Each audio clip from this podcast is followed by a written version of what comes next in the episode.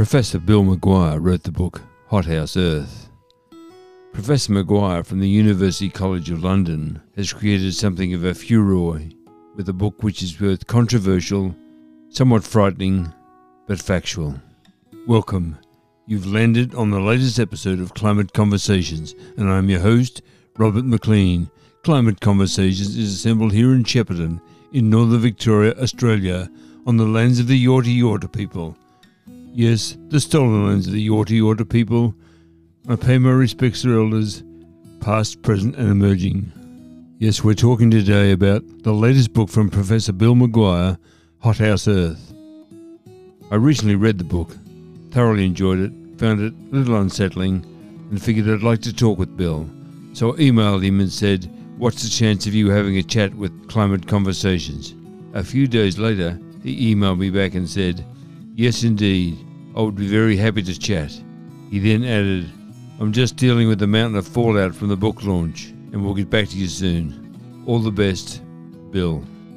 Now, please don't forget to check back for later episodes of Climate Conversations when I'll talk with Professor Bill McGuire about his new book, Hothouse Earth. We'll talk about why he wrote the book, what his response been like, and what does he see the future will be like. Yes, make sure you come back to Climate Conversations as we'll be hearing soon from the author of Hothouse Earth, Professor Bill McGuire.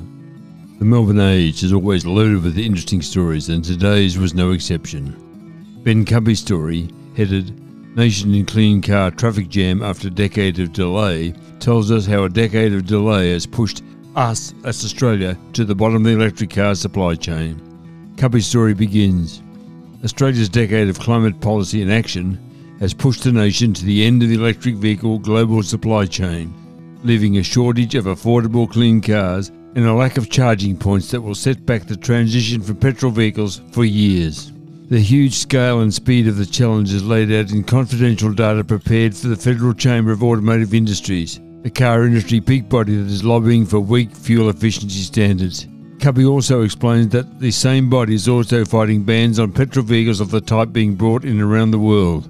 You'll find a link to that story in the show notes. The World Resources Institute carries a story Five Reasons Cities Should Include Trees in Climate Action. It says cities and communities around the world are stepping up to cut greenhouse gas emissions and prevent dangerous climate change impacts.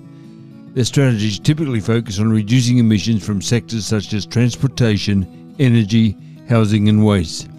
But there's one sector many communities are overlooking in their climate plans forests and trees. It continues.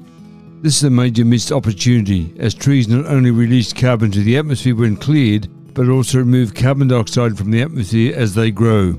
Here in my hometown of Shepparton, the value of trees was recognised several years ago, and ever since the city has had its one tree per child scheme. In that scheme, the aim is to plant the equivalent number of trees throughout the city for every child.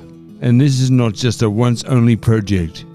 That number of trees is being planted every year, and so the city has now planted some 100,000 trees. You'll find a link to the WRI story in the show notes. We've reached the end of this episode of Climate Conversations. Thanks so much for your company. And until we talk again, please take care, stay safe, and please be kind. For everyone you meet is fighting a great battle. And if you enjoyed this episode, I'd urge you to share it with your friends. Now take care.